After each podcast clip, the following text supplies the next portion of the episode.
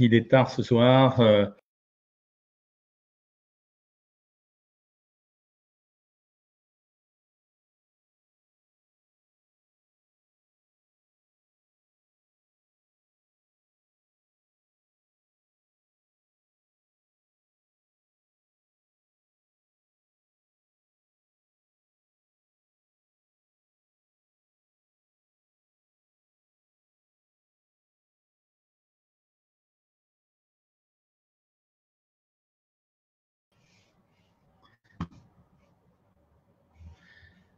Ah, ben, je ne sais pas si vous m'entendez, peut-être que vous ne me voyez pas, mais euh, euh, je ne sais pas comment ça se passe là pour vous. Euh, j'essaye de regarder. J'ai n'ai pas de réseau comme il faut. en tout cas, peut-être que vous m'entendez. Bonsoir, Emouch Paps.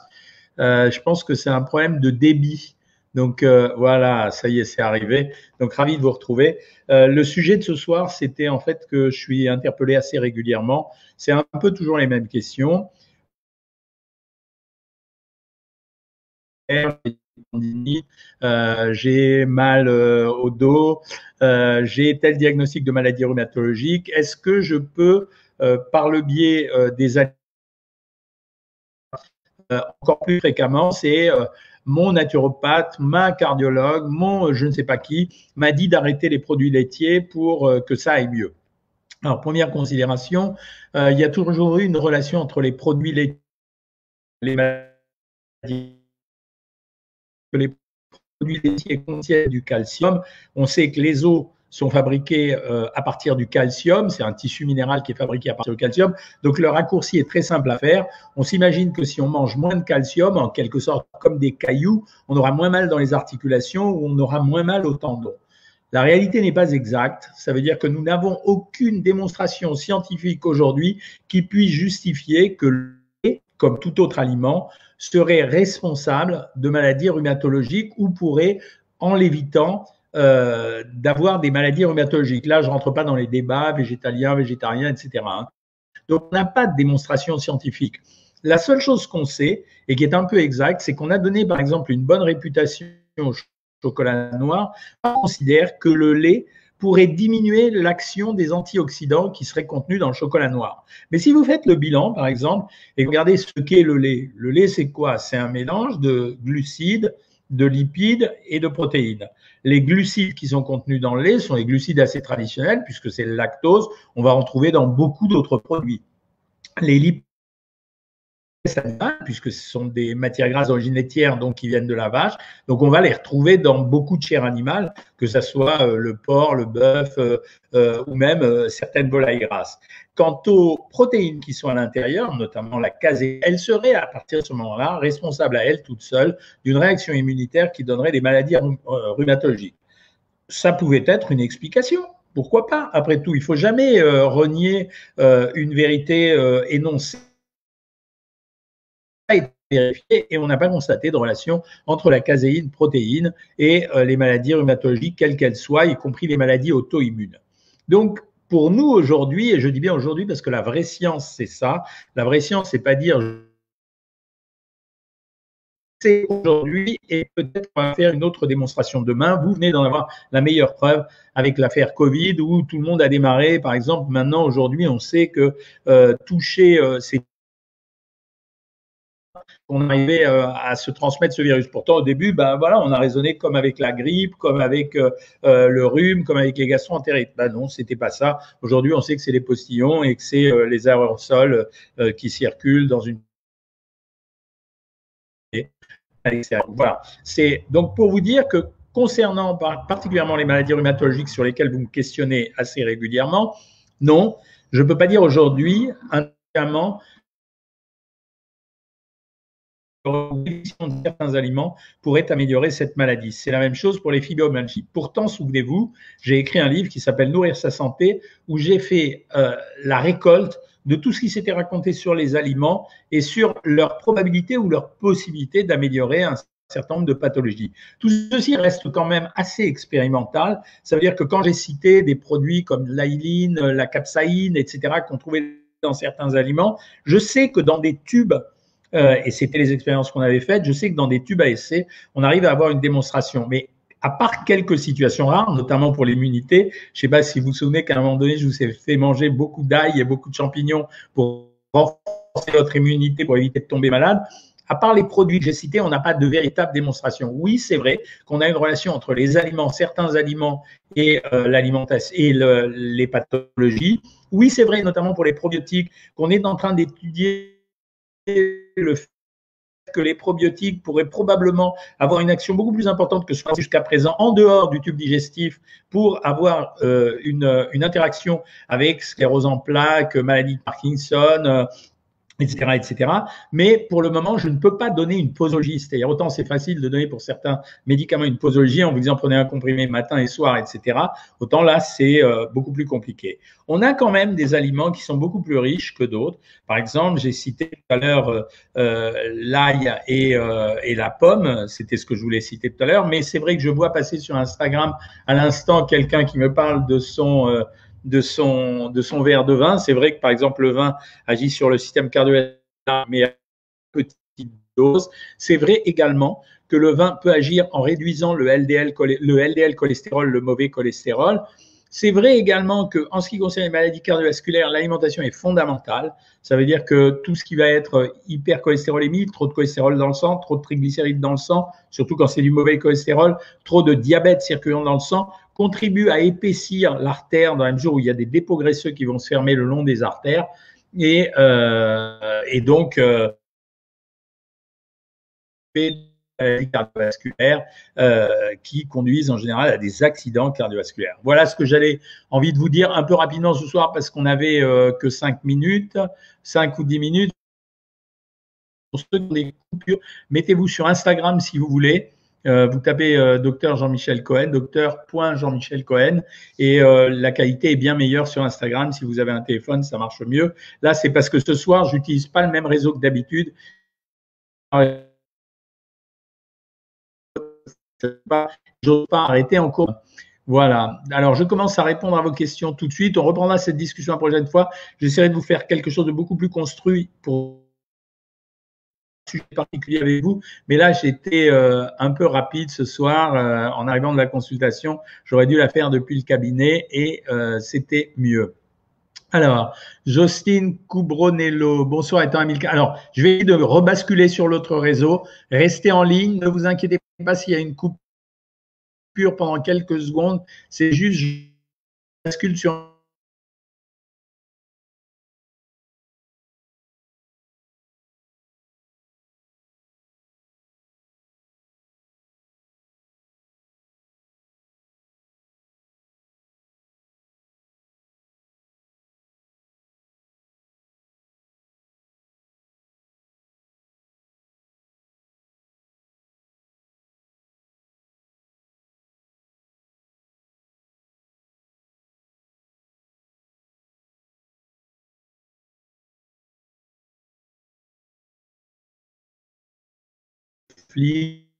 ou de je ne sais quel, là sur euh, Facebook, vous m'aviez quitté, j'étais en train de donner l'explication, c'est mes petits-enfants qui sont à la maison ce soir pour dormir, et donc ils sont en train de se regarder un film.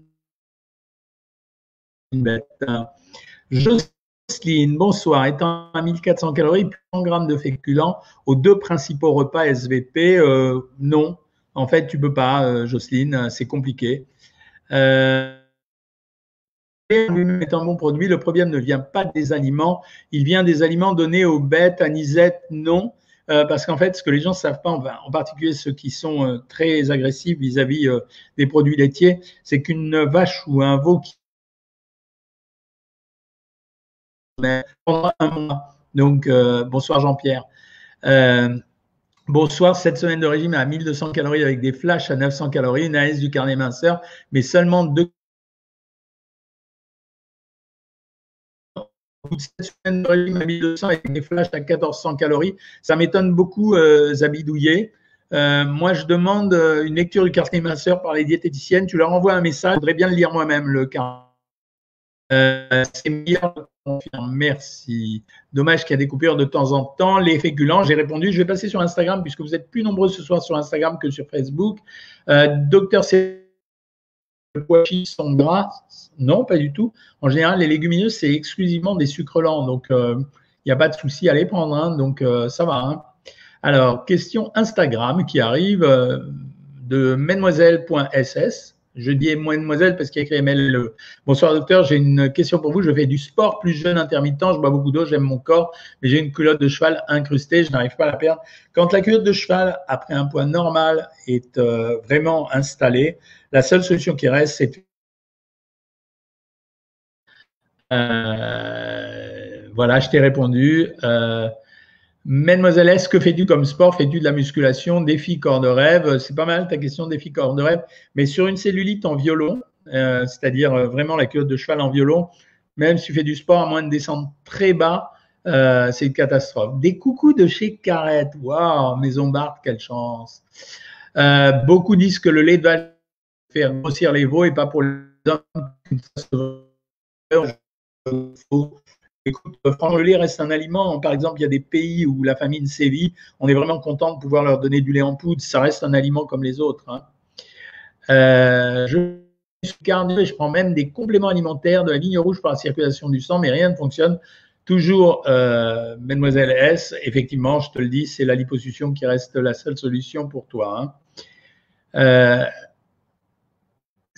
Euh, répondu à vos questions de temps en temps. Alors, Sarah, on entend beaucoup de choses sur le sans gluten pour les pathologies cœliaques et colopathie fonctionnelle. Qu'en dites-vous? Alors, l'affaire du gluten est moins bonne qu'auparavant. Ça veut dire qu'il y a eu une folie du gluten. Alors, en ce qui concerne la maladie cœliaque, qu'il ne faut pas prendre de gluten. Voilà, donc ça, euh, c'est réglé. La maladie cœliaque, c'est une maladie auto-immune où l'intestin est attaqué par des anticorps que nous produisons nous-mêmes. Et euh, donc, quand on supprime le gluten, on a une amélioration sur la maladie cœliaque l'intestin est moins sollicité.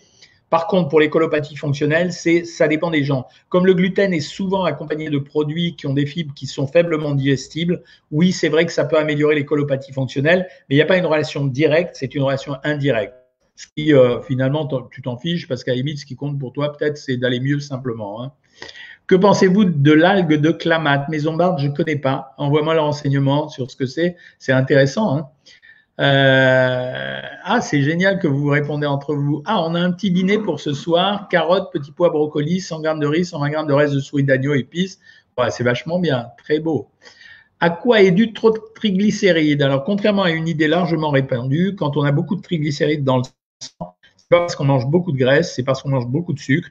Parce que quand on mange trop de sucre, le sucre ne peut pas se stocker à l'infini. Donc, il est obligé de se transformer en réserve sous forme de graisse et donc en triglycérides. Donc, ça veut dire qu'on a mangé beaucoup de sucre. Alors, ça marche aussi avec l'alcool, mais les gens sont toujours très étonnés quand on leur dit euh, vous avez un foie gras. Euh, ils pensent tout de suite euh, qu'ils ont qu'ils boivent de l'alcool, pas nécessairement. Ça peut être le sucre ou le surpoids, et c'est compliqué. c'est compliqué à gérer 10 enfants, ça prend toujours tout le réseau. Ouais, c'est vrai, c'est galère. Hein. Euh, bah, sur Instagram, c'est normal que ça soit bon parce que je suis en 4G. Je n'arrive pas à rester à mon quota de 1500. Je dépasse chaque jour à 1800, 1900. J'ai faim et j'ai envie de manger tout. Et c'est pas grave, ça évolue par période, le clair clos Ça veut dire qu'il y a des séquences où on a besoin de manger plus que d'autres séquences, donc il ne faut pas s'inquiéter. Oui, les bêtes qui ont des antibiotiques ont ce qu'on appelle un temps d'attente avant d'avoir leur produit. Merci de le que me conseillez-vous comme complément en vitamines après le Covid? Écoutez, essentiellement, aujourd'hui, l'idée c'est un peu passé comme histoire. On y a beaucoup cru, mais, euh, mais en fait, on n'a pas, non, finalement, ce qui a été testé n'a pas d'efficacité. Je pense qu'il faut prendre un complexe multivitaminique avec un peu de vitamine C, un peu de vitamine B, donc plutôt des polyvitamines après le Covid. Enfin, il ne faut pas t'inquiéter. Je veux dire, ça dépend de la nature du Covid.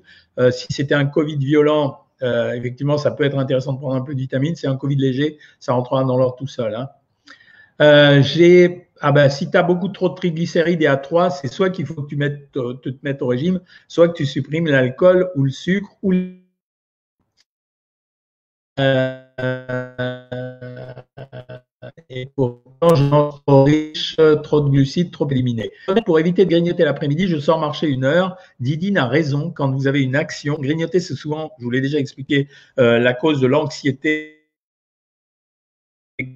avoir une action quelle qu'elle soit qui consiste à marcher, aller prendre une douche, à appeler des copains, ça dérive de l'envie de sucre. Bonsoir, je suis en deuxième semaine. Merci pour ce programme. Euh, bonsoir, je pratique le jeûne intermittent, le jeûne séquentiel, Valérie Boisier, et je voudrais savoir si une tisane édulcorée avec du stevia brise le jeûne. Non, elle, euh, non, non, pas du tout.